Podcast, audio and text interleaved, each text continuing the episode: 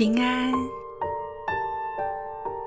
很多的事都在你猝不及防的时候发生，但是你不要紧张，因为上帝总是会预备恩典给你。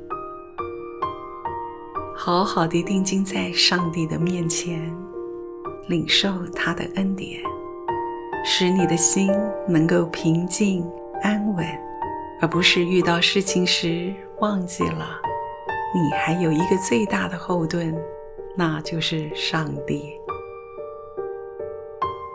当你静下心来时，你才能够知道上帝给你的解决策略。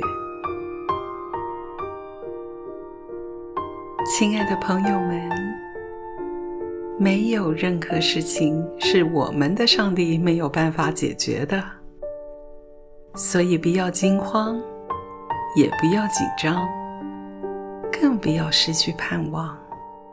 上帝永远都在，而且这件事情的发生一定有上帝预备的恩典，使你能够在当中得到他的祝福。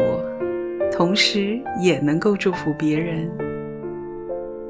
上帝真的很奇妙，总是用你想象不到的方式赐福给你。